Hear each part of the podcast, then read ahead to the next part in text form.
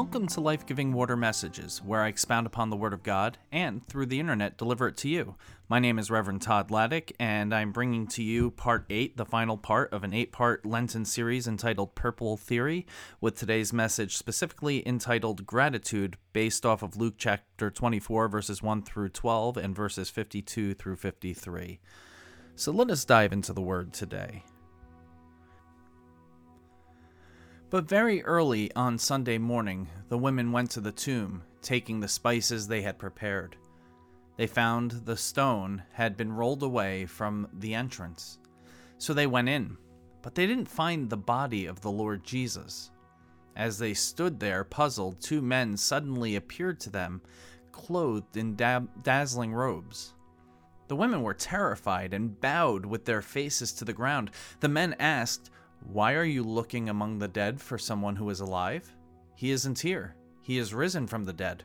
Remember what he told you back in Galilee that the Son of Man must be betrayed into the hands of sinful men and be crucified, and that he would rise again on the third day. Then they remembered that he had said this, so they rushed back from the tomb to tell his eleven disciples, everyone else, and everyone else, what had happened. It was Mary Magdalene, Joanna, Mary the mother of James, and several other women who told the apostles what had happened. But the story sounded like nonsense to the men, so they didn't believe it. However, Peter jumped up and ran to the tomb to look. Stooping, he peered in and saw the empty linen wrappings. Then he went home again, wondering what had happened. So they worshipped him and then returned to Jerusalem filled with great joy.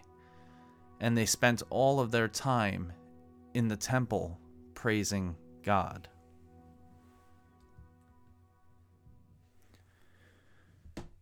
Christ is risen. Hopefully, you responded, He is risen indeed. I'll say it again He is risen. Amen. God's grace calls us to live lives of gratitude. Here are some things for us to consider. We all know what gratitude feels like in response to a gift. But we may not realize that an quote attitude of gratitude unquote is something we can cultivate in our lives. In fact, I don't even like calling it an attitude, and, and you'll see why in a little bit practicing gratitude has become increasingly popular in secular culture. You can find gratitude lists, journals, and meditations pretty much anywhere. Research even shows that gratitude makes people happier. For example, the research done by Harvard Medical School, which was published by Harvard uh, Health Publishing in the article "Giving Thanks Can Make You Happier," I um, uh, in that article they they come to the conclusion that people who are grateful, people who have gratitude, are generally happy, happier. Uh, in fact, if you want to uh, see the link to that uh, to that to that, uh, you can check it out in the episode notes. I'll have it there to that article. If we look deeper into the meaning of the word gratitude, we will learn that it comes from the Latin word for grace, graciousness, and gratefulness. Gratitude comes out of the recognition that what we receive is not something we've earned or deserve. It is pure gift. Grace. Think about the, the difference in feeling when you receive your paycheck compared with receiving a gift.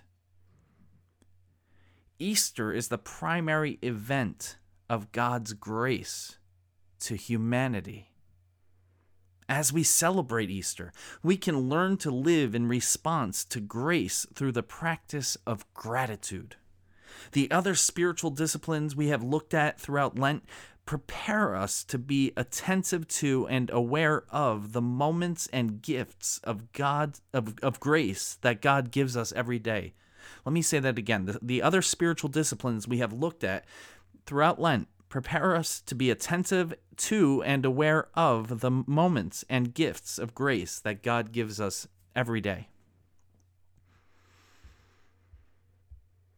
To put Easter in the context of our Lenten series on spiritual disciplines, you might consider why were the women at Jesus' tomb, why were they there in the first place? To anoint Jesus' body with the spices they had prepared?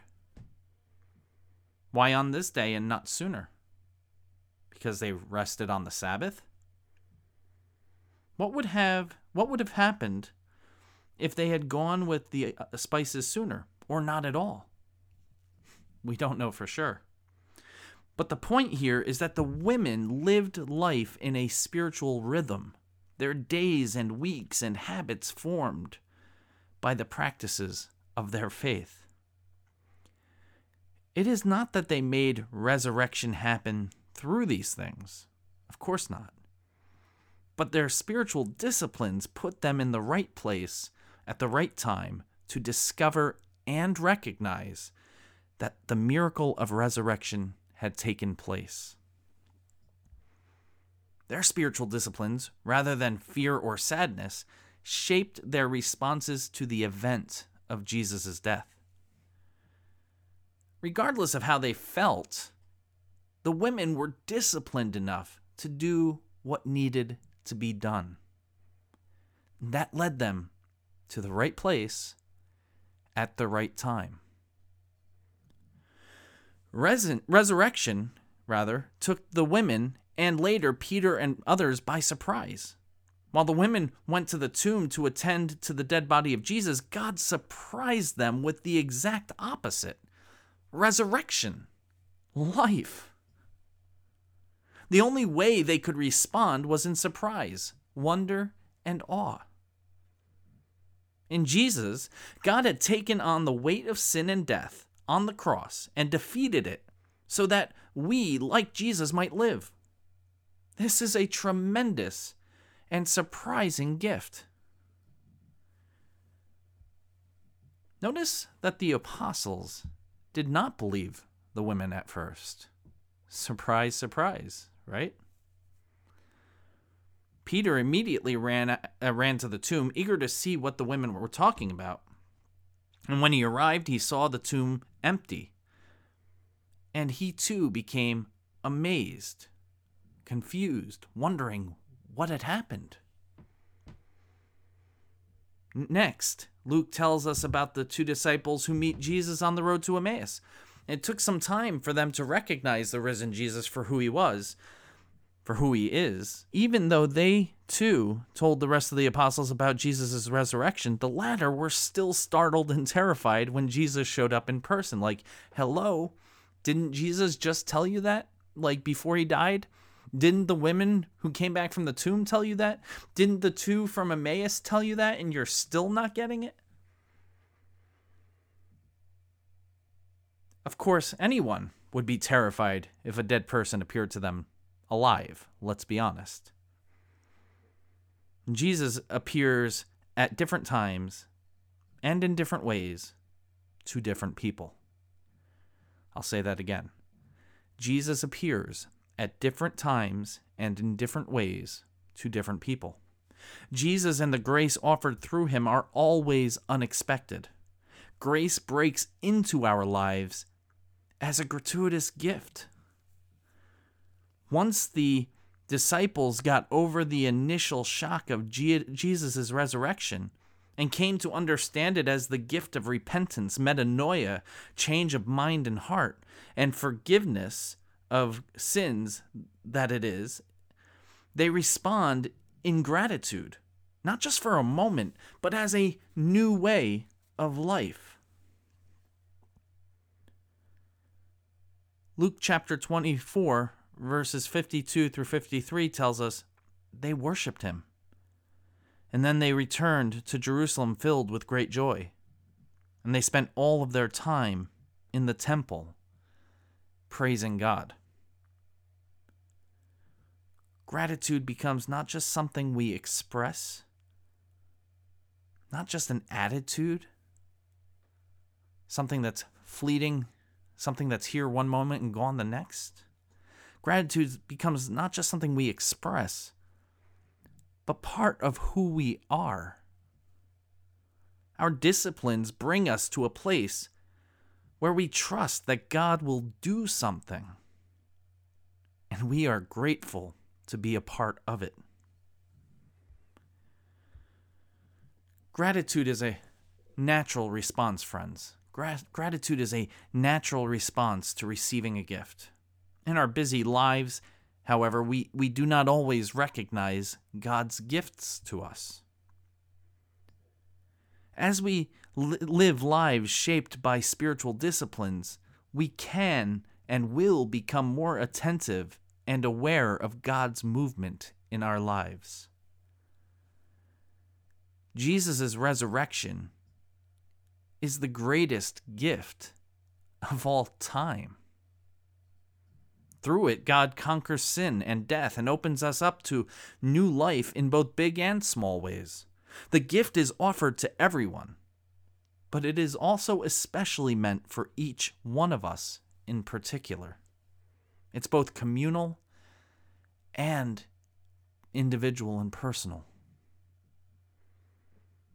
Intentionally practicing gratitude is not only the appropriate response to this gift, but it also helps us to become increasingly more attuned to the grace we live in each and every day. It helps us to see the moments of life in the midst of sorrow, grief, and death. Some ways to practice gratitude include keeping a gratitude journal, which was mentioned earlier, listing a few things each day that you are thankful for, that you are grateful for, sending someone a thank you note or calling them to say thank you, paying for somebody's coffee in the line behind you, not because you have to, but because God is good and calls us to be good to others. What joy, what grace, what gratefulness comes out of that that spreads gratitude to other people. And of course, you can you can pray prayers of thanksgiving.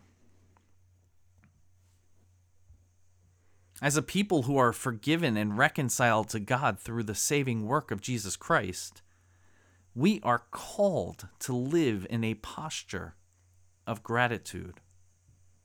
Now, I want to be clear gratitude is not guilt or indebtedness.